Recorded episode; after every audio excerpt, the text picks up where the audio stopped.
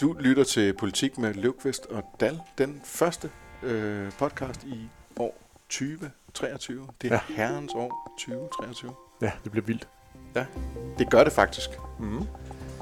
Det bliver sindssygt spændende. Men, men, men vi bliver nødt til... Der er så ikke sket så frygtelig meget i, øh, i 2023 endnu, så vi bliver nødt til lige at se lidt til, tilbage. Men, men inden ja. vi gør det, så skal vi i hvert fald have åbnet en, øh, en øl. Det er rigtigt. Fordi øh, det her er jo podcasten, man lytter til, hvis man forstår humlen i dansk politik. Yes. Derfor drikker vi øl, og vi øh, gør noget, vi ikke plejer. Vi drikker den samme øl, som vi drak sidst. Ja. Fordi vi havde flere. Mm. Øh, og det var jo øh, sponsoreret af Jakob en af Skovbo. vores øh, rigtig gode lyttere, Jakob Mm. Skovbo, øh, der har været forbi øh, Christiansborg med, med øl til os fra Ærø. Ja. Det var den her grollepilsner, Ja. som vi var meget begejstrede for. Ja, og derfor så kaster jeg mig også straks Ja. over for at hælde noget op i glasset.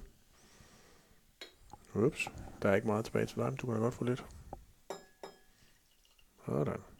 Så er vi rullende. Værsgo. Og det er jo altså den klareste, fineste, smukkeste pilsner med et smukt skum. Øh, virkelig en flot øl. Det kunne jo også handle om, at jeg bare var super god til at hælde den op. Måske? Det, det ville jo være min udlægning af den meget dejlige beskrivelse af skum og øl. Til gengæld vil det ikke være min, kan man sige. Nej, men... Øh, Men den smager fuldstændig lige så godt som sidst. Ja. Virkelig, virkelig, virkelig skøn øl. Altså, køb den, hvis I kan komme i nærheden af den. Grollepilsner fra øh, Ærø Bryggeri. Vi skal tilbage til politikken og tilbage til øh, 2022. Eller nej, det er jo faktisk også 2023, fordi vi skal tale om nytårstalen selvfølgelig. Og den blev afholdt I 23. i 20 i 23. Ja. Ja. 1. januar klokken 18. Ja. Så skal vi tale ministerliste. Så skal vi tale ministerliste. Fordi vi jo vi sluttede jo øh, vi sluttede jo året øh, den dag hvor der blev udnævnt en øh, eller blev præsenteret et regeringsgrundlag, men ja. Ja. vi fik jo aldrig lige rigtig vendt den der ministerliste, som jo så faktisk også har været kom først dagen været efter. hæftigt debatteret øh, det seneste stykke tid. Ja. Øh, har Venstre fået for få og for øh, lette ministerposter? Og så skal vi runde af med øh, Messerschmidt, øh, der nu endelig er ude af Melterfelt dønnet. Øh, retssagen er slut, og den bliver ikke anket, og det bliver... De kunne faktisk have ventet til i dag med anke anklagemyndigheden, men, men øh, offentliggjorde i går, at, øh, at de ikke vil anke. Ja. Hvis du er lige så analog som Kasper Løvqvist, så skal du abonnere på en af Jysfynske Mediers 14 regionale dagblade. Her får du også Avisen Danmark, hvor der er masser af politiske analyser og interviews. Øhm, Løvqvist, den der, øh, den der nytårstale. Ja, jeg kan lige det der sker hos Hør- Hørt, der var jo forskellige referencer til nogle sange, som Mette Frederiksen havde hørt. Ja. Øh, blandt andet øh, øh, Dejlig af jorden. Ja, og barndommens gade. Hørte du så også, da hun øh, ligesom øh, kommer ind på det her med, en frelser er født, hørte du det så også som om, at det var Mette Frederiksen, der var frelseren, eller hørte du det som om, hun bare refererede øh, en, øh, en julesalme? Nej, men, jamen, nej, nej, sådan hørte jeg det faktisk. Jeg hørte det som det sidste. Øhm, Julesalmen. jule, julesalmen, men jeg har så også hørt øh, Det Røde Hjørne, hvor, øh, som du jo er vært på, på, på Radio 4, radioprogrammet, hvor Sasha Faxe Faxe fra Alternativet. fra Alternativet øh, sagde, hun havde set øh, nytårstalen sammen med sin datter, Ja. og, og, og de var, havde, havde fået den øh, opfattelse, at hun brugte det som om, at øh, den frelser, der er født, eller født, som Ja, ja. der faktisk ja. ja. øh, står i salmene, øh, så, så var midterregeringen. Ja, nemlig.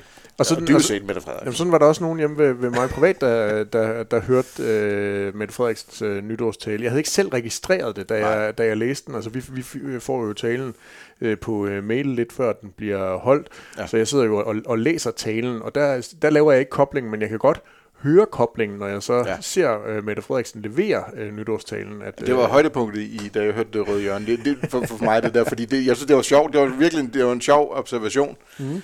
Øh, og, og jeg kan godt forstå, at man ligesom kan, kan skyde Mette Frederiksen det i skoene. Jeg, jeg, jeg, jeg, jeg tror ikke, jeg, jeg tror bestemt ikke, det var tænkt sådan, men jeg kan godt forstå, at det kan, det kan tolkes sådan. Øh, jeg, jeg var mest optaget af, at det var, jeg synes, det var noget underligt noget, at hun, brugte lige det der citat fra den salme, altså banalt øh, budskab at komme med fred, Ja.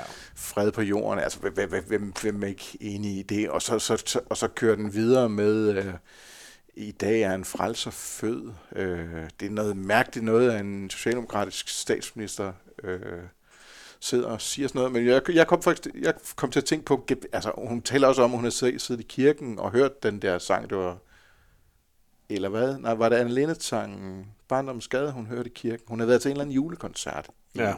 i en kirke. Det var bare den der kobling med, at hun har været i en kirke, og hun øh, citerede en salmesang, og så det der, som vi, jeg tror kun har talt om privat og ikke i, i podcasten, at det er kommet med i regeringsgrundlaget.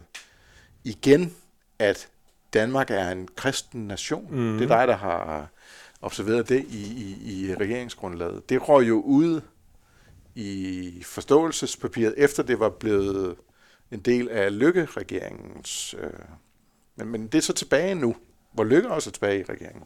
ja, det er åbenbart meget vigtigt Øhm, at få slået fast. jeg sad, jeg, jeg sad og, og blev forvirret over de der signaler med en socialdemokratisk statsminister og øh, øh, sådan mere eller mindre åbenlys bekendelse til kristendommen på den måde. Det, det er ikke normalt noget, man forbinder med Socialdemokratiet.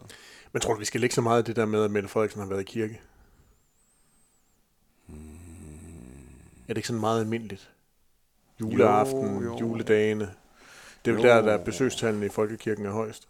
Jo, jo, jeg kan huske, der en, en gang blev lavet en historie om, at der var flere mennesker i, øh, i kirken øh, den 24. end der var til en øh, Superliga-runde. øhm, jo, jo, jo, det, det, Siger det mest om Superligaen og de, de døde kedelige danske fodboldhold, eller siger det, siger det noget om Folkekirken? Jeg tror, det siger noget om, at danskerne godt kan lide traditioner. Ja.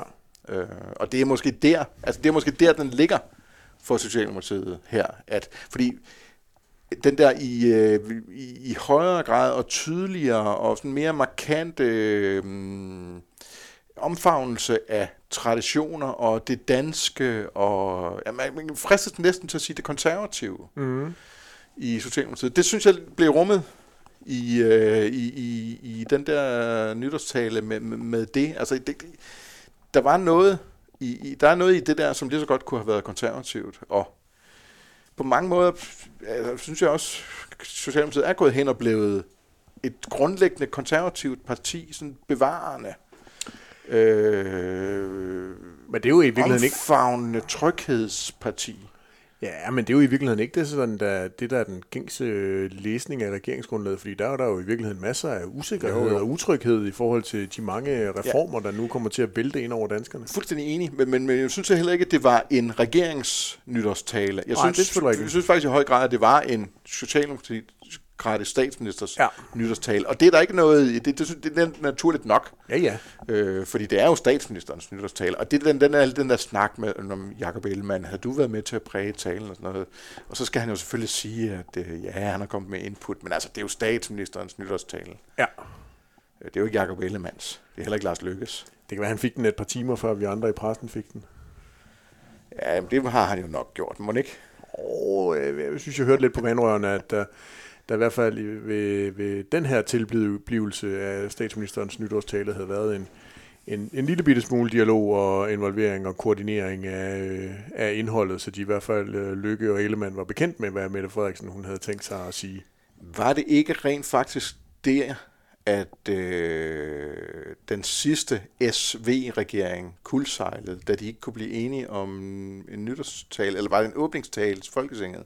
Nej, det jeg tror nok, det var en åbningstale til Folketinget. Men, men det, det, det har været sådan en proces, Ja, ja. øh, hvor man skulle blive enige om en tale. Øh, Men, men det ville jo også være skidt for arbejdsfællesskabet, hvis de ikke kunne blive enige om... Øh, Ja, en, første øh, gang. Ja, første gang. Øh, det kan godt være, at involveringen af Lykke og Ellemann bliver lidt mindre, når det gælder de kommende nytårstaler. Ja. Eller åbningstaler i Folketinget, eller afslutningsdebatstaler, eller hvad det nu bliver. Men, men, men du sagde lige det der med, at vi får jo talen øh, lidt før. Hvad, hvad, hvad, hvad er det, en halv time, tre kvarter før, vi får en mail? En, time før, en time før øh, var det jo. af os, der er medlemmer af presselogen på Christiansborg, som ikke er det samme som presselogen på TV2 News, men øh, pressekorpset Ja. ja. på, på Christiansborg øh, får den der. Jeg, jeg læste den ikke inden, øh, men satte mig og så den, samtidig med, at jeg læste med på min telefon. Holdt hun manus så? Øh, Nogenlunde. Ja, okay. øh, hun holdte grundlæggende manuset, men øh, jeg synes faktisk, hun, det, det, det fik øjnene op for mig, at hun faktisk leverede den meget godt, fordi hun læste ikke bare op af den, hun lavede små øh, ændringer i formuleringer, hister her. Ikke, ikke noget i indholdet, men, men mere i, i måden, hun sagde tingene på, hvilket for mig udstrålede sådan en sikkerhed i at, at holde taler. Øh, og, og kunne læse på teleprompteren, og så samtidig med gøre det til sit eget.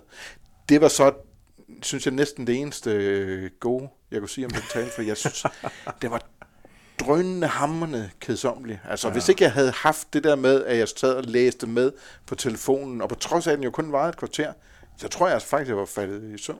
Øh, Men det var jo også- også en meget stille og rolig... Øh, nej, det var jo ikke nytårsaften. Nej, det var det ikke. Øh, Første juledag, første juledag var sikkert også ganske stille og roligt, eller første januar var sikkert også ganske stille og roligt Ja, ja, ja, for dig med det- den- tømmermændene. Ja, de var ikke så voldsomme. Øh, faktisk var de der ikke. Men, men det er en helt anden, det er en helt anden, det er en helt anden sag. Øh, men men øh, jeg kunne godt lige have nappet mig en, en lur der, øh, for jeg synes, det var, jeg synes, det var fuldstændig uinteressant. Ja, det Jeg synes ikke, vi lærte noget nyt øh, Nej, om det, det, det, jeg synes, regeringen eller Nej. Mette Frederiksen som statsminister. nej, det jeg synes, vi lærte af nyt, det var, øhm, det var hvilke områder, der til synlædende virker til at være vigtigst for Mette Frederiksen i de der øh, små 60 siders øh, lange regeringsgrundlag. Altså socialområdet, klimaområdet og i særdeleshed uddannelsesområdet. Ja. at det, det er ligesom der, når hun vælger at fremhæve det i sin første nytårstale her 14 dage efter, at regeringsgrundlaget er blevet præsenteret, mm. så tænker jeg, at der må ligge noget signalværdi i, at, øh, at hun gerne vil have, at det i hvert fald står tydeligt for danskerne, at det er noget af det, øh, man får med den her nye regering, at det er en, ja. En anderledes socialpolitik, øjensynligt, Ja. at det er en klimapolitik, der stadigvæk har høje ambitioner. Der må være nogle flanker, hun ligesom mener, der skal dækkes af ud mod øh, den røde side i Folketinget. Og så noget, noget kernesocialdemokratisk om at prøve at ændre uddannelsessystemet, så der bliver øh, taget nogle penge fra nogle universiteter og kanaliseret over i nogle erhvervsuddannelser. Ja, ja det, det er rigtigt. Og, og, og at hun ikke talte om øhm, skattelettelser, for eksempel, som har været ekstremt Reformerne. i øh, reformerne, alt Ja. ja. det, der gør ondt, Yes. og øhm, at der var lige øh, stor bededag, ikke der? Jo, jo. Øhm, Det bliver jo så. Den har hun, følte hun sig også åbenbart nødsat til at sige, at det er altså noget, vi, vi har tænkt os at øh, holde fast i, og det er et lille offer for danskerne i den store, den store globale sammenhæng. Jeg må indrømme, at jeg blev en lille smule forvirret af den måde, hun serverede det på, fordi hun, hun går ind i afsnittet om, det meget korte afsnit om, jeg kan ikke huske, hvad hun siger store bededag, hun bare siger helligdag. Øhm, men, men, øh, men der starter hun med at sige, jeg har godt bemærket, at der er mange, der ikke øh, bryder sig om det her.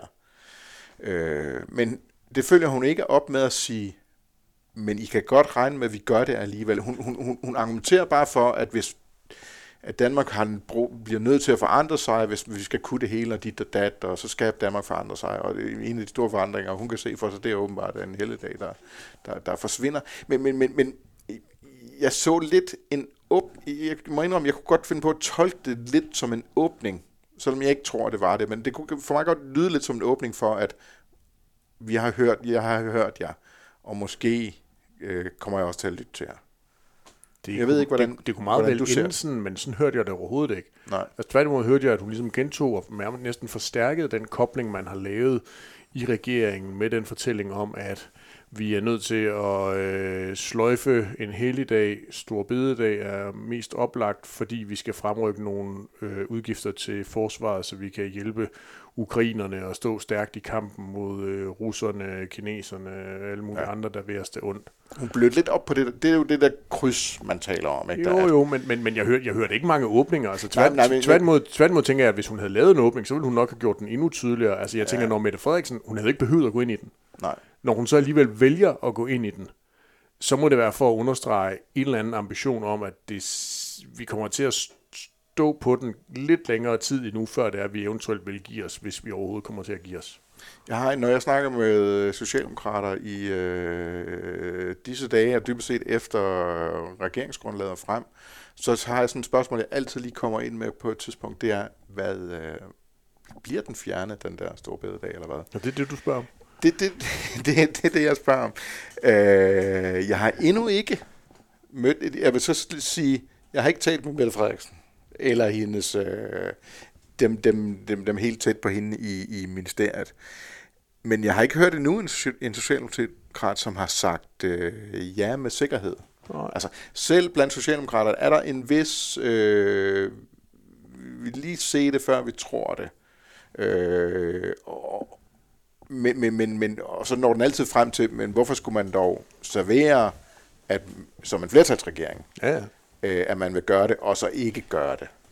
Ja, for mig så er der bare, så lugter det hele bare lidt af, at øh, det er sådan den kyniske, den kyniske side i mig siger, det her det lugter af, at det er sådan en stinkbombe, de har lagt over i hjørnet, og så skal vi alle sammen, så er det altså, så er det den, vi fokuserer på, og så, så, så bliver der ikke snakket om alt muligt andet. Øh, der, fordi selvfølgelig vil der altid være øh, massiv kritik og sådan noget. Det, det må man forvente, når man præsenterer et regeringsgrundlag.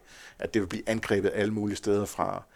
Øh, for mig der lugter det lidt af sådan en stinkbombe. Sådan en afledningsmanøvre. Ja. ja.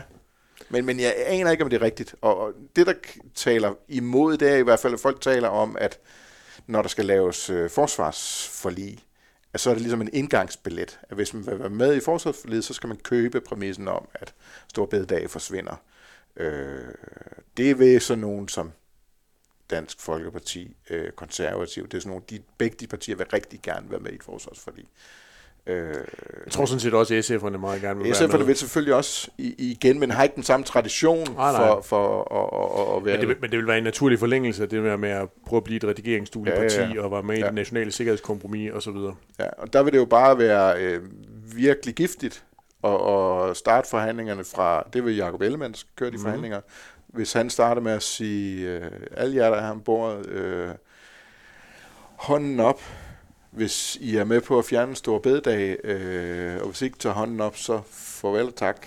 Ja. Så er der ikke flere croissanter og kaffe øh, herfra. Vi må formode, at de der øh, forsvarsforlisforhandlinger, det er nogle af dem, der meget, meget, meget snart kommer op og flyve. Ja. Altså han har råbt og skreg jo på det, da han var ja. bare, bare formand for Venstre, at øh, nu sad regeringen simpelthen for meget på Trine hænderne. Bremsen for ja, ja. at være langsom med at komme i gang, og han piskede Morten yes. Bødskov ja. for ikke at få det sat i gang. Altså, nu er det ham, der har den. Ja. Øh, så kommer man jo fristet til at sige, hvorfor ikke komme i gang endnu? Eller Hvor er den indkaldelse i Outlook? nu forventer jeg, jeg tror ikke, du får nogen, men, men øh, måske de andre, måske partierne, ikke der? Jo, jo. det, var, det var heller ikke min outlook, jeg efterspurgte det. Det var jo nogle forsvarsordfører, ja. der Men det er rigtigt, man må forvente, det kommer i gang, ikke? Der? Ja, må ikke. Det, det, for mig der er det virkelig... Det, det er jo sådan noget, der bliver talt om på Christiansborg, at, øh, at de, de, det, kan, det kan være en præmis for at være med, at man, øh, at man sluger store bededag. Og man kan sige, hvis det er den stil, de kører, så, så må vi jo i hvert fald regne med, så bliver den fjernet. Så ja, ja. er det ikke bare en afledning. Nej, nej. Øhm, var det nytårstalen? Var det nytårstalen? Øhm, er det en, vi vil huske? Nej, er du tosset, mand? Du kan ikke, vi kan ikke huske det næste uge. Nej. Øh, hvis jeg kan huske noget som helst, så er det, fordi der gibbede det faktisk lidt i mig. Det, det var det der, altså, jeg, jeg, jeg synes, det var mildt overraskende, at der var så meget socialpolitik i den faktisk. Øhm, Fra den gamle socialordfører? Ja, men jeg synes bare ikke, at det Socialdemokrati, vi har lært at kende de sidste mange år, øh, har haft nogen særlig stærk socialpolitisk profil. Har ikke haft, jeg synes ikke, vi, det, det er, det, det er, for mig at se, så er det blevet udskibet lidt til, øh, til venstrefløjspartierne. Mm.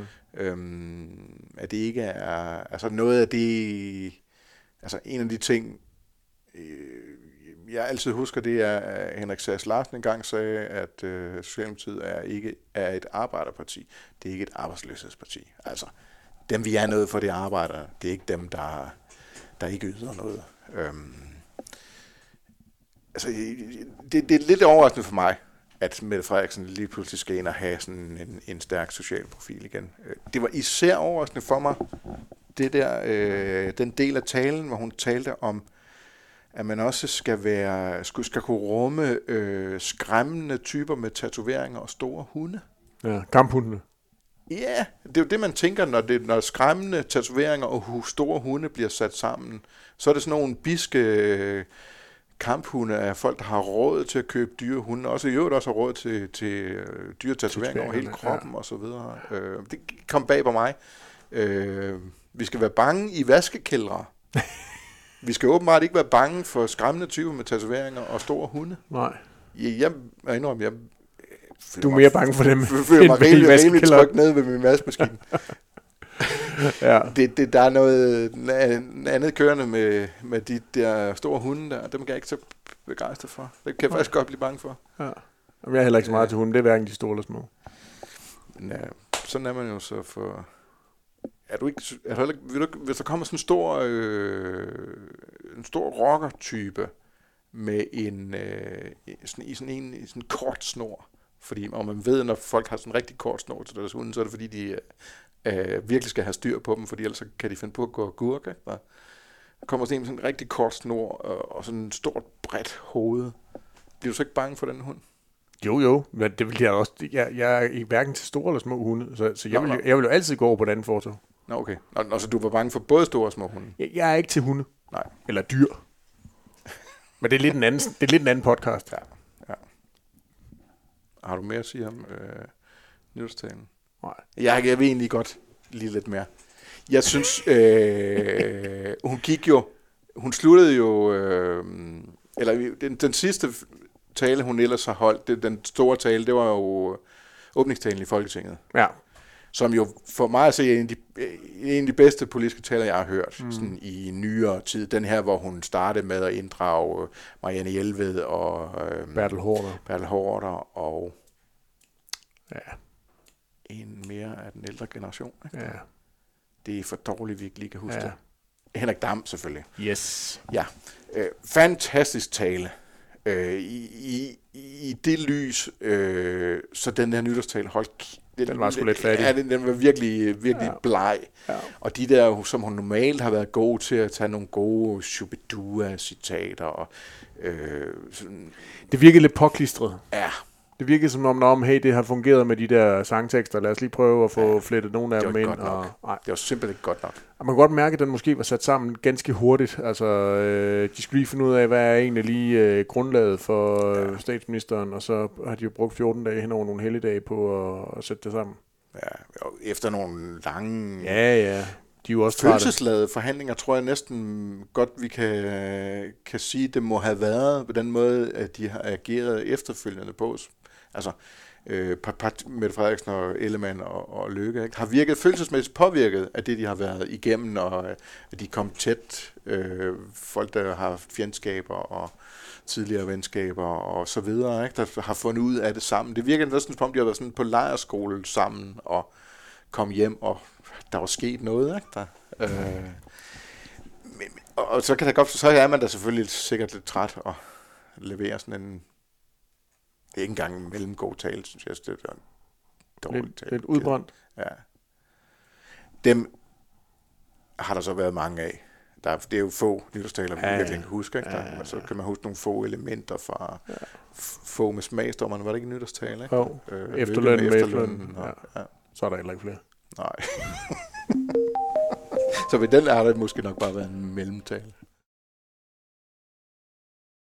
Øh, Kasper Løvqvist, vi fik jo en lang række ministre før jul. Ja.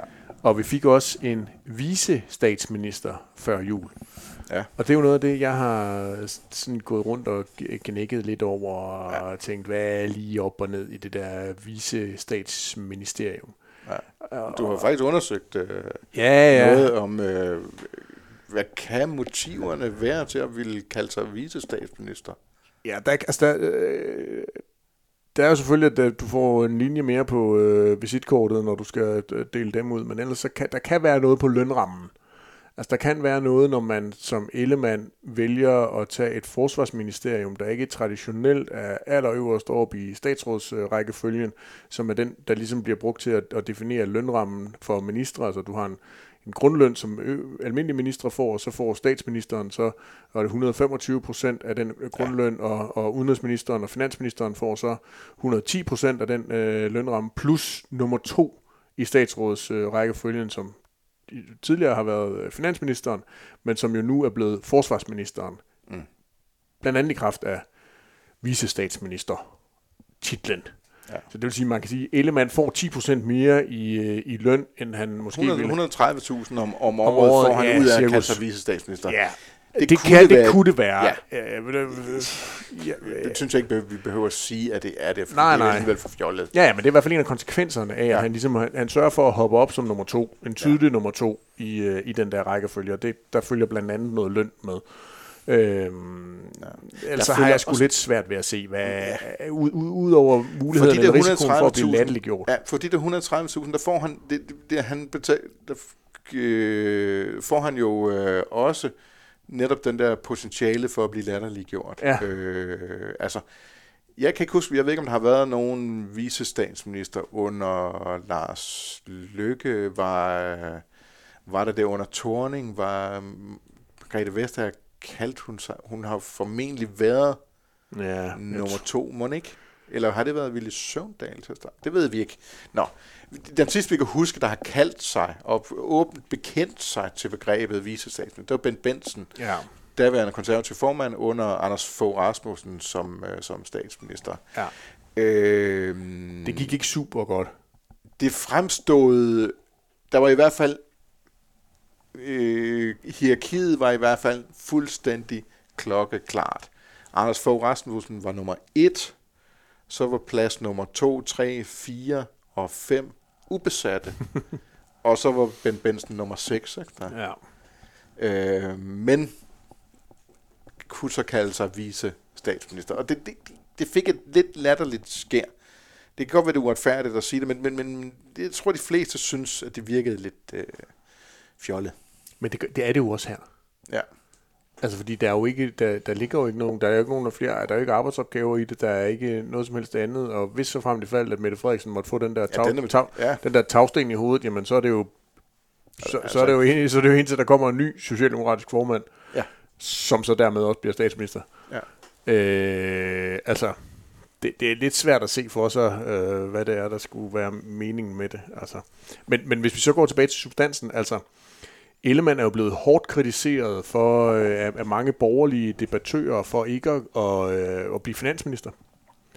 Altså for ikke at øh, tage en ja. tungere økonomisk post, når han så ikke kunne blive finansminister, at han så ikke har taget posten som økonomiminister, som Venstre har fået fat i. Den har Troels Lund Poulsen jo fået, men at han i stedet for har sat sig over i, i forsvarsministeriet og ligesom øh, virker det til at lade, lade Truls Lund øh, blive tal-Excel-ark-manden i, øh, i, i Venstre og være der, der ligesom kommer en eller anden form for økonomisk muskel i, i Venstres arbejde ind i regeringen.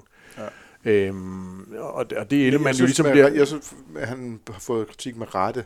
Ja, det synes det. jeg også. Og det, og det, den, nogen har ligesom præsenteret ligesom en sandhed at nu om dagen, der hører statsministeriet og finansministeriet sammen. Mm. Fordi statsministeriet er lille, og musk, alle musklerne er i finansministeriet. Så hvis ikke statsministeren har finansministeriet, så er statsministeren amputeret. Øh, det, det, det, det, øh, det kan godt være, det, det, at det virker sådan, og det fungerer sådan, men selvfølgelig kan man lave om på det, hvis man vil. Og hvis Jacob Ellemann havde sagt, ved du hvad, øh, vi vi, vi stopper med de her forhandlinger om en bred regering nu, hvis ikke vi kan blive enige om, at jeg skal være finansminister. Jeg, jeg undrer mig meget, hvis han ikke kunne være blevet det, hvis han ville. Det virker som en meget kort armlægning. Altså, han har jo været ude og sige, at han prøvede, men at Mette Frederiksen jo ligesom øh, overbeviste ham om, at det giver god så mening. Så ligesom købt præmissen om, ja, at øh, men, men, men, man kan men, ikke lave om på dansk politik ej, på den måde. Jeg synes, Selvfølgelig lille, kan man det. Ja, men jeg synes også, der er en lille ting, man overser i den der diskussion, og det er altså mandaternes logik. Socialdemokratiet har 50 mandater, Venstre har 23. Det, det er jo ikke sådan, de er tæt på hinanden og være, have samme størrelse. Jeg, jeg synes, Mette Frederiksen har også haft noget andet end bare lige historikken og kunne referere til. Hun har altså haft 50 mandater, der går, at måske kunne Venstre ikke få noget tungere øh, end økonomiministerposten. Det, der så undrer mig, det er, at Ellemann alligevel vælger ikke at tage den. Og det kan sagtens være, at, at om øh, 10 år, når Ellemann er statsminister i en øh, stærk venstreledet øh, regering, at det så viser at være, sig at være en fuldstændig genistreg. Øhm, men, men på den korte bane synes jeg i hvert fald, at det virker til, at, at han satser noget ved at, at håbe på, at posten som forsvarsminister kan være med til at bygge ham op, mens at, at min påstand jo vil være, at en post som økonomiminister på en lidt længere bane vil kunne være med til at bygge Ellemann op og give ham noget tyngde. En tyngde, som han måske ikke på nuværende tidspunkt har ude i befolkningen. Fordi han jo kun har en, en, en, en kort historik som partiformand og, og øh, miljø- og fiskeriminister, eller hvad det hed dengang. Fødevare. Fødevareminister. Ja. Altså, det, det, det, det er jo en lille, en lille øh, historik, han har der. Det, Kort historik. for mig så virker det som om, at han har valgt den nemme og den sikre Ja. model. Den han føler sig umiddelbart mest tryg i. Øh, Han er, vi ved jo alle sammen, at han har en fortid i forsvaret. Ah, Det har han. Øh, men, men, men vigtigere, tror jeg, det er, at den op, han oplevede ligesom, at det, hvor han fik, øh, han fik sådan grundlæggende styr på sit parti, og fik, øh, øh, fik sat sig for alvor som leder, det faldt sammen med, med de her forhandlinger om det nationale sikkerhedskompromis. ja, og den efterfølgende afstemning, ikke mindst også. Altså, der Ja, var han om jo også forsvarsforbeholdet. om forsvarsforbehold, ja. der var han jo også tydeligvis Ja. den øh, partileder, der på ja-siden øh, var, følte sig mest komfortabel ved det og gik ind i det, og det var også blandt andet der, vi hørte alle hans historier om at være udsendt. Han er super hjemme i det, og Ja, ja. han har oplevet, at de har givet ham noget, øh, jeg tror både noget, øh, noget en, en lidt større tyngde ud, udad til, men, men, men en del større tyngde indad til i partiet. Øh, og den, så vælger han ligesom at ride videre på den ved min tolkning af, at han vælger forsvarsministeriet øh, være, hvor han måske skulle have sat sig nye mål Ja, øh, og sagt, hvad mangler jeg? Øh, er der nogen, der har nogen tillid og tiltro til mig på økonomi? ja. Trods alt en rimelig vigtig borgerlig, øh, borgerligt politikområde, ikke der? Øh, det skal jeg ind og have fat i. Det kan godt være, at Troels øh, er meget bedre inde i det, og i virkeligheden er bedre kvalificeret nu. Men jeg har brug for, øh, at det bliver mit nu. Det, der kan være anken, er jo, at det der økonomiministerium er sådan lidt et sammenskudskilde af nogle forskellige økonomiske ting fra nogle andre ministerier, som man sagtens kan flytte lidt rundt med, og, Ja. og på den måde lave sådan et, sammen, ja, et sammenskudskilde. Øhm, som jeg forstår det, så er det, så er det tanken, at at, øh, at Troels Lund selvfølgelig kommer til at stå i spidsen for Venstres øh, regnemaskine ind i den her regering, men at han også stadigvæk har en, øh, en stor rolle ind i partiet.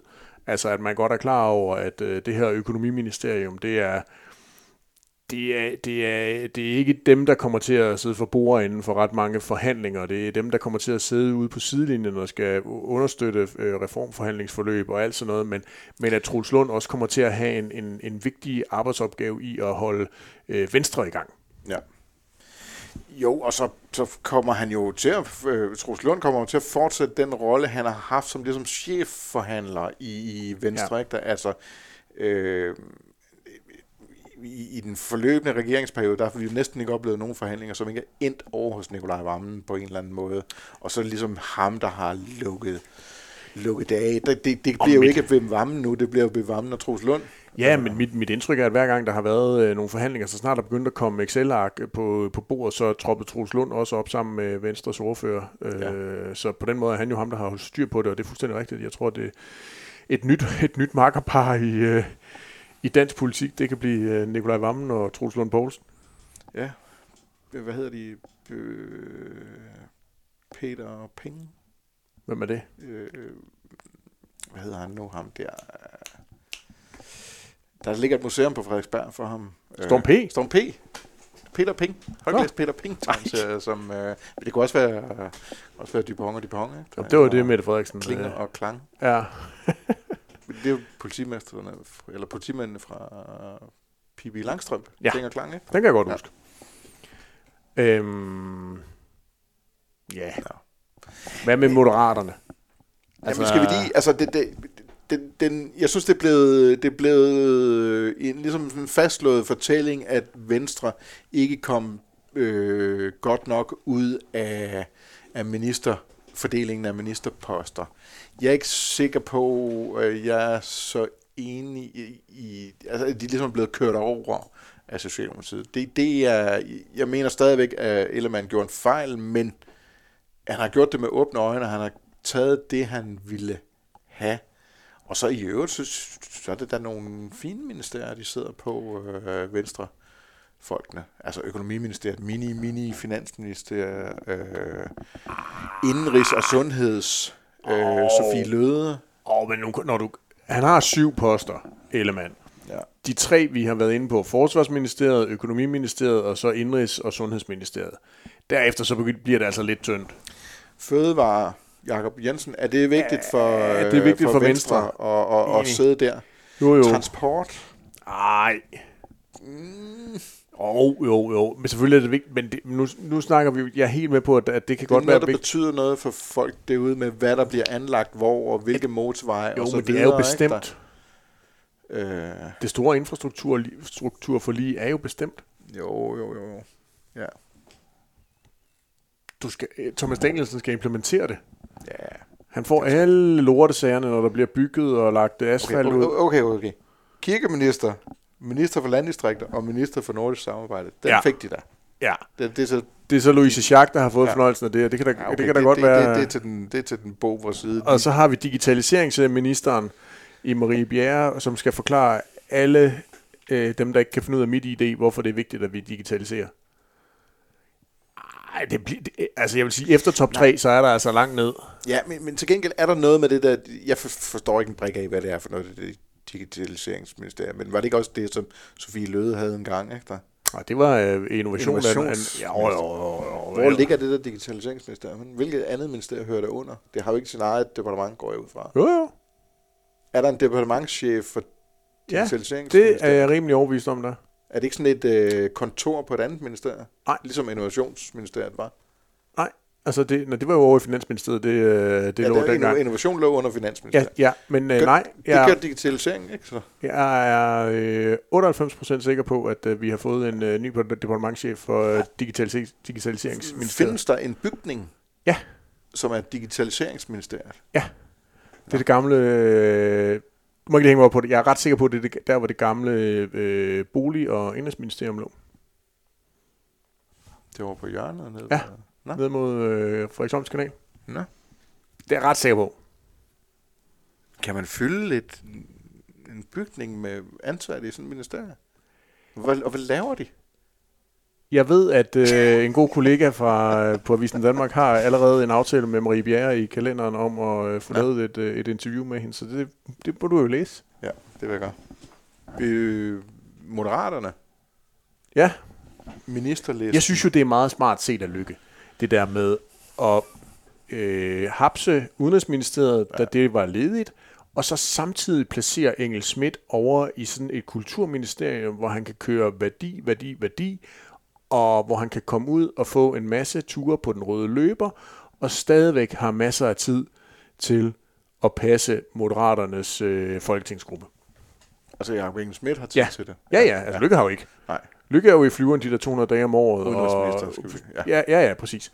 Så, så, men men det, det, det er ret smart af ham at, at, at, at placere Engel Schmidt over i noget, som ikke er sådan super tung drift, ikke er super tung på forhandlinger, men hvor der til gengæld er en mulighed for at køre en værdiplatform, hvis man gerne vil det og kan det, og, øh, og, og, og, og på den måde også må have et eller andet rum til at øh, træne Moderaternes folketingsgruppe. Ja, det er spændende. I at være parlamentariker. Jeg synes, det, det, det er en sp- spændende udlægning at se det som, som smart. Jeg kan godt se argumenterne. Øh, jeg har været mere fokuseret på, øh, at, at øh, det skal kulturlivet faktisk være glad for det her. Øh, altså, Kulturministeriet er jo traditionelt et af de lavest prioriterede, de, et af de ministerier i en regering, som til enhver tid ligger i bunden i hierarkiet. Ja. Øh, en gang imellem kommer der nogen ind, som kan, kan ligesom øh, løfte det i, i det interne hierarki. Brian Mikkelsen for eksempel, da han, han var der for, for konservativ. Øh, Per Stig, vis grad, Marianne Hjelved lidt. Men? Der- Brian Mikkelsen lykkedes jo også med at gøre det til meget værdiborger. Ja, ja. Og det kan Engel Schmidt også.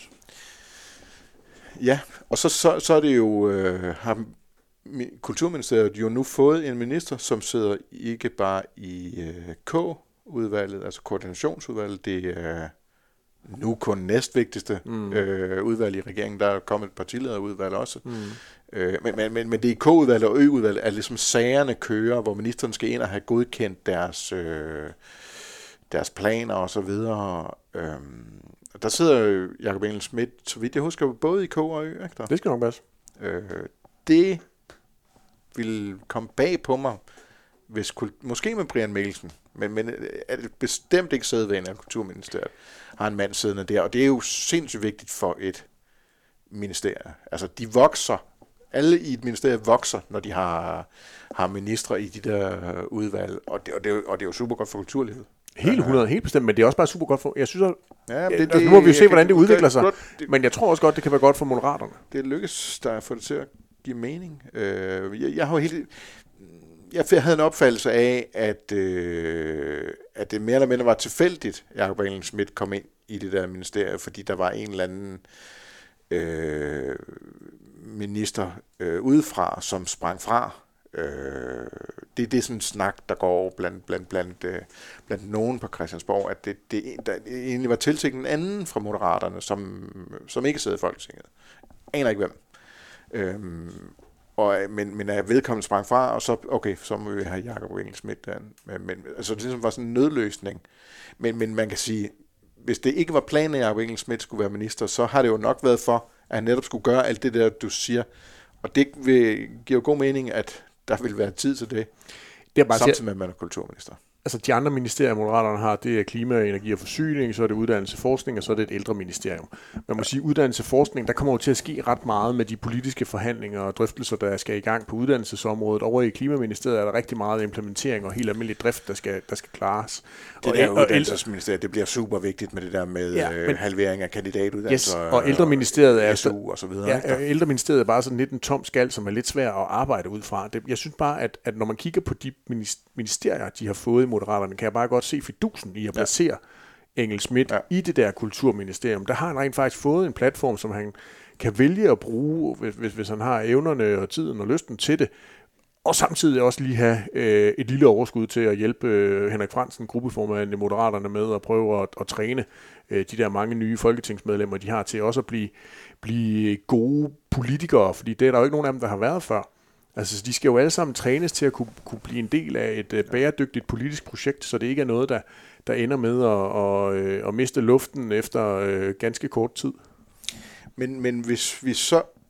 An, altså, hvis vi, øh, præmissen med det her, det er så, at Jacob Schmidt, han har, han har også ligesom kvaliteterne til ligesom at holde styr på partiet og løfte, og han er, øh, han er en dygtig politiker.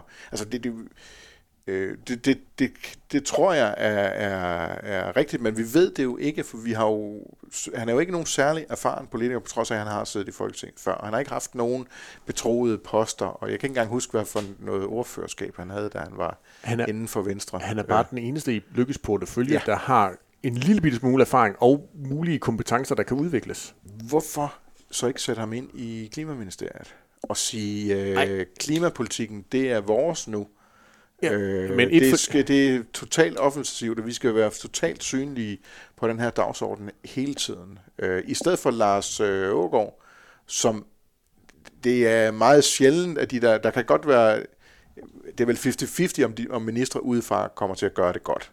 Måske højt sat i virkeligheden. Øh, men de gør det jo, dem der gør det godt, bliver meget sjældent store profiler. Altså et, fordi Moderaterne jo først fik en klimapolitik undervejs som i valgkampen. som undtagelse. Ja, som jeg ellers er en undtagelse for det med at komme ind udefra. Men, men altså Moderaterne fik jo først en klimapolitik midtvejs, hvis ikke nærmest ja. tættere på slutningen af valgkampen. Hvorfor vil de så have ministeriet?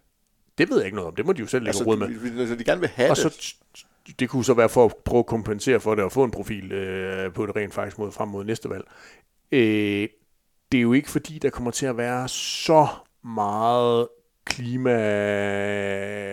altså politik på nuværende tidspunkt bevares. Der kommer nok til at være nogle i særdeleshed røde oppositionspartier, som skal punke øh, den øh, siddende øh, klimaminister for, hvordan går det lige med at indfri det der 2025-mål, hvordan går det med at indfri 2030-mål, Klimarådet skal også nok øh, være der. Men ellers er det jo meget ja, et implement... i øh, det er jo det, Fødevareministeriet. Ja, det er jo der, hvor det gør lige nu i forhold til CO2-afgiften, som er det næste, Skatteministeriet. Ja, øh, lige, nu, lige nu er det jo et implementeringsministerium. Ja. Der skal implementeres alle de der mange, mange, mange aftaler, som er blevet indgået i den øh, forrige valgperiode.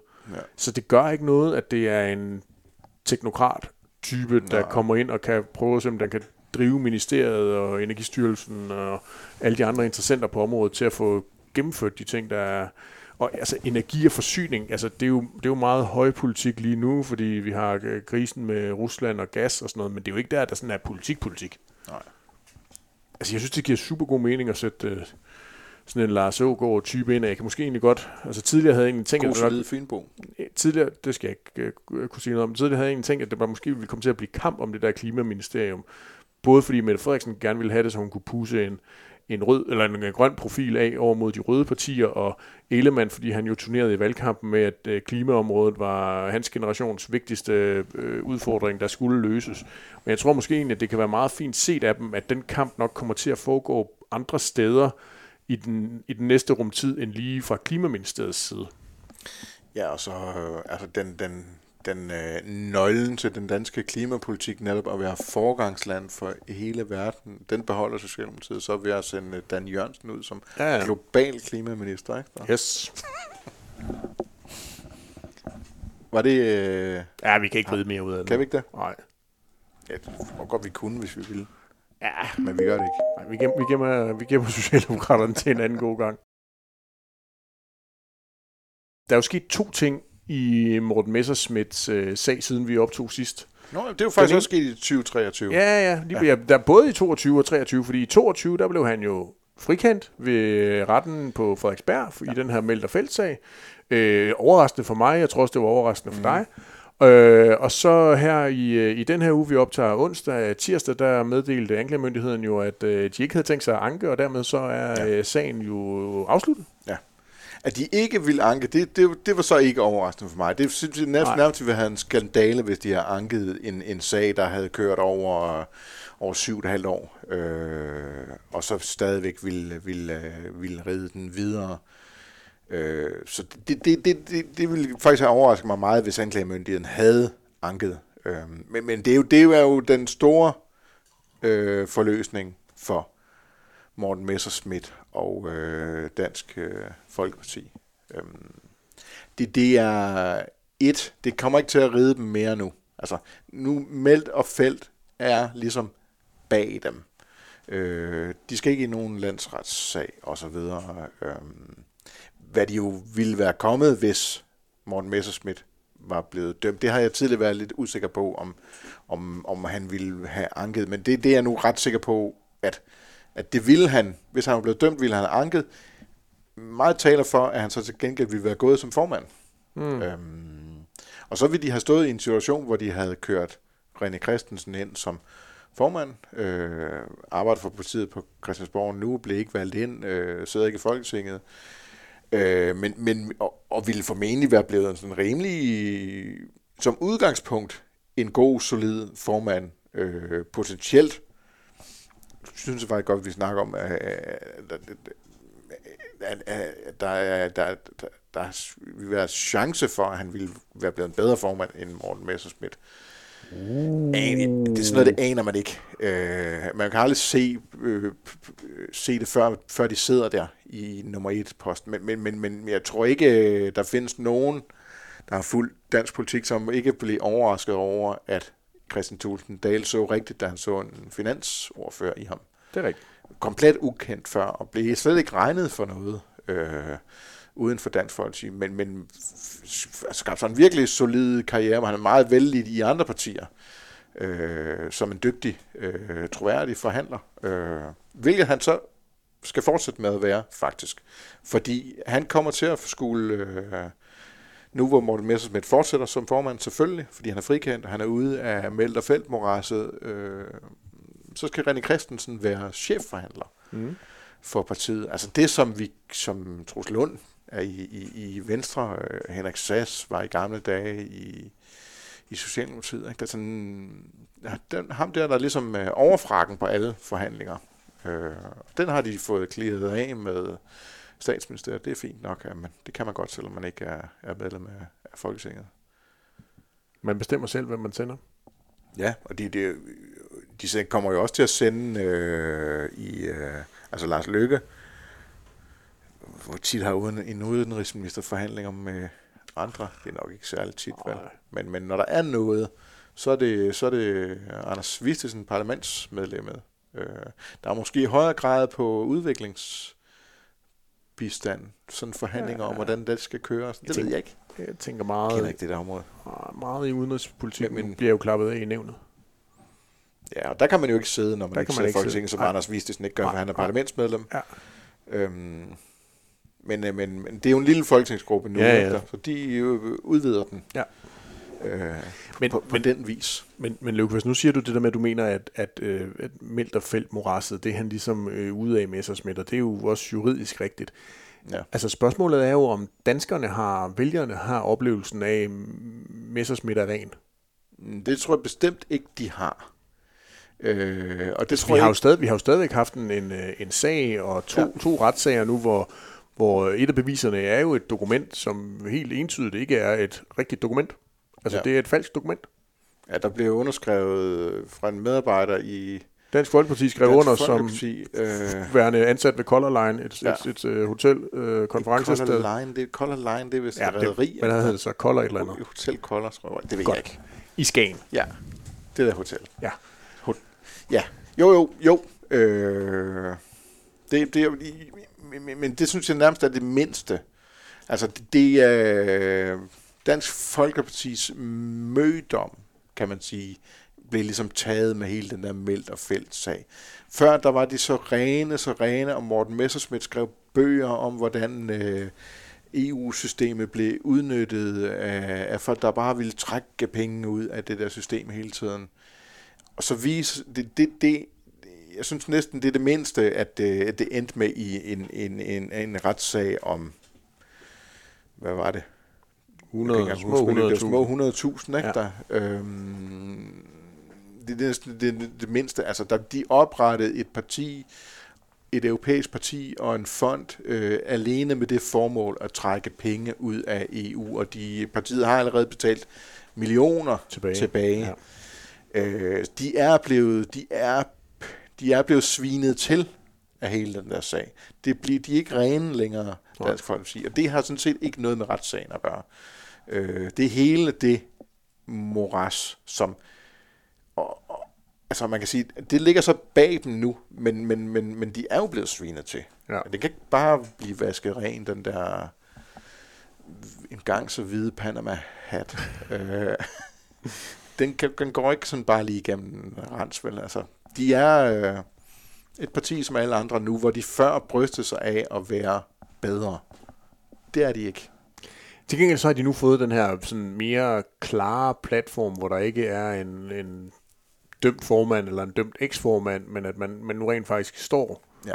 renere, står bedre, mere solidt, klar til at tale politik igen. ja. Og øh, øh, kan Det nu... der projekt, som Morten Messersmith jo aldrig rigtig kom i gang med, selvom han snart har været formand i et år. Ja, altså, der, der, der, en ting er, at der, der, ligger, der ligger ting, som man ligesom var forberedt, som blev lagt mere eller mindre i, i, i skuffen, øh, da der blev udskrevet valg. Altså hele det der med, med, med øh, det, han lancerede i et interview øh, hos os med identitetspolitikken, ja, ja. skulle, at nye, vi har den sy, samme drivkraft, som, som, som udlænding af politikken øh, har haft. Øh, det har vi jo ikke rigtig hørt noget til i, i lang tid. Den, den kommer de selvfølgelig til at pumpe op igen og, og, og puste til, men, men, øh, men jeg tror, det vigtigste, man kan sige om Dansk Folkeparti nu, hvor det her, den her regeringsperiode skal til at gå i gang, det er, at, at de har jo placeret sig et andet sted end Nye Borgerlige, for eksempel. Øh, I forhold til den her brede midterregering. At de, han, er, han er meget... Øh, han er meget øh, konstruktiv i sine udtalelser i forhold til, til regeringen. Han, Morten Messerschmidt vil gerne ind og have indflydelse, og strategien er ikke at smadre løs på den, øh, men at få mm, aftaler igennem. Og der er de jo bedre kørende, Dansk Folkeparti, end så mange af de andre, øh, Danmarksdemokraterne og Enhedslisten og Nye Borgerlige, egentlig også øh, i høj grad Liberal Alliance, fordi de er med i så mange forlig. Mm-hmm. Øh, så de, man kan ikke komme udenom den. Og det har de jo tænkt sig at, at, at udnytte. Ja. Øh, og være med så langt de kan. Og altså, nu talte vi jo tidligere om det der med, øh, med adgangsbilletten til at være med i forsvarsforlig, kan være, at man mm, melder sig på holdet og vil afskaffe øh, Stor Bededag. Jeg ved, de, jeg, ved, jeg ved, at de ikke har afgjort det i Dansk Folkeparti, men, men for mig er det ikke udelukket, at de kunne finde på det. Og så sige, okay, vi køber den her Store Bededag for at være med til at kunne bestemme, hvor der for eksempel skal ligge nye kaserner. Den historie vil jeg gerne have, at vi øh, dyrker endnu, endnu mere på Avisen Danmark, hvis det viser sig, at øh, DF'erne de er klar til at, øh, at sælge en helligdag. For det første ved vi ikke, om det bliver adgangsbilletten. Det er Nej, noget, nej. noget, der bliver talt om, og, og, partiet ved ikke endnu, øh, hvor- hvordan de vil agere i forhold til det. Men, men, men, men det er ikke, øh, som jeg hørte, noget, der bare, sådan, bare lige bliver afvist, øh, hvis præmien på den anden side er god nok. Og det, det siger noget om tilgangen. Ja, ja. Altså, hvor øh, Nye Borgerlige vil øh, have folkeafstemning om, øh, det kan jeg ikke huske, om DF faktisk er med på også. Altså det har Pia Kærsgaard sagt i øh, Det Blå Hjørne, Okay. at øh, det, hun, øh, det synes hun lyder som en rigtig god idé lige at spørge danskerne. Der kan vi så øh, i forhold til lytterne komme med den afsløring, at øh, Pia Kjærsgaard spiller ikke den største rolle i Dansk Folkeparti længere. Nej, nej, men øh, jeg vil sige, det, det, vil være, det, vil være, Det vil være bemærkelsesværdigt. det vil være bemærkelsesværdigt, hvis, hvis Dansk Folkeparti går, øh, går med på det. Især altså, et parti, der i den grad plejer at bryste sig af at have fingeren på pulsen, når det gælder øh, danskernes øh, øh, overbevisning og den der seismograf og mavefornemmelsen, som DF'erne jo har brystet sig af siden øh, begyndelsen af, af partiet. Altså, Ja. ja. der, der, der, der tænker jeg godt nok, der er godt nok noget ude i, i samfundet, hvor, øh, hvor der er meget lille forståelse på nuværende tidspunkt for øh, nødvendigheden af at fjerne en helligdag. Ja. Så kan det godt være, at der er nogen, der får nogle kaserner, men det er jo ikke altså alle steder, de der kaserner, de lige pludselig popper op. Nej. Det, det bliver meget interessant at følge det her store bededag. Det må vi, øh, det må vi Ja, det, snakke det, øh, det bliver... Ja, det, det, jeg synes, det er noget af det mest interessante lige i øjeblikket, hvad fanden ja. det egentlig er, det går ud på, det der, ikke der? Ja. Øhm, fordi selvfølgelig er der noget arbejdsudbud i det, og så videre, men, men, men de kan jo ikke engang fortælle os, hvad de, hvad, hvad, hvad det skal finansiere. Øh, fremrykkelse af forsvarsudgifter. Vi kan ikke engang fortælle, hvad det giver. Øh, det kan jeg simpelthen ikke forstå, hvorfor de ikke kan det. For vi er enige om, at de har forsøgt, eller en socialdemokratisk regering har forsøgt mm. det før, Ja. under med Torning og Korydon. Yes. Øh, der vil de så lade, lade det være op til arbejdsmarkeds... Altså, de, de, jeg ved ikke, hvordan de havde forestillet sig, at de bare skulle fortælle arbejdsmarkedsparter, at det skulle de gøre, men arbejdsmarkedsparter sagde så i hvert fald, det gad de ikke. Okay. Men, men det, det, det har ligget i posen, det der. Øh, der. Jeg kan ikke forstå, at de ikke har øh, regnemodeller for, hvad konsekvenserne er. Det bliver der gravet. Måske har de det. Det vil i hvert fald Ja, ikke, øh, Det det bliver vil i hvert fald ikke ud med det. Det, vi kommer ikke, vi har, det er sidste ord om store bededag, er ikke blevet sagt. Det er det ikke. Og, og altså, det siger noget om, hvad det fylder, det der emne, vi, det vi snakker Dansk Folkeparti nu, ikke? Ja. Morten Messersmith og- og ender med at komme tilbage til Stor Bededag. Det var også næsten der, vi startede med statsministerens nytårstale. ja. Skal vi ikke... Øh, Skal vi drikke ud? jeg drikker i hvert fald ud nu. Det var endnu en god omgang fra Ja. Jakob Skovbo. Det er virkelig en, virkelig en dejlig pilsner. Der siger vi tak for. Ja. Ligesom vi siger tak, fordi at de øh, lyttede med i den første udgave af Politik med Løvqvist og Dahl i 2023.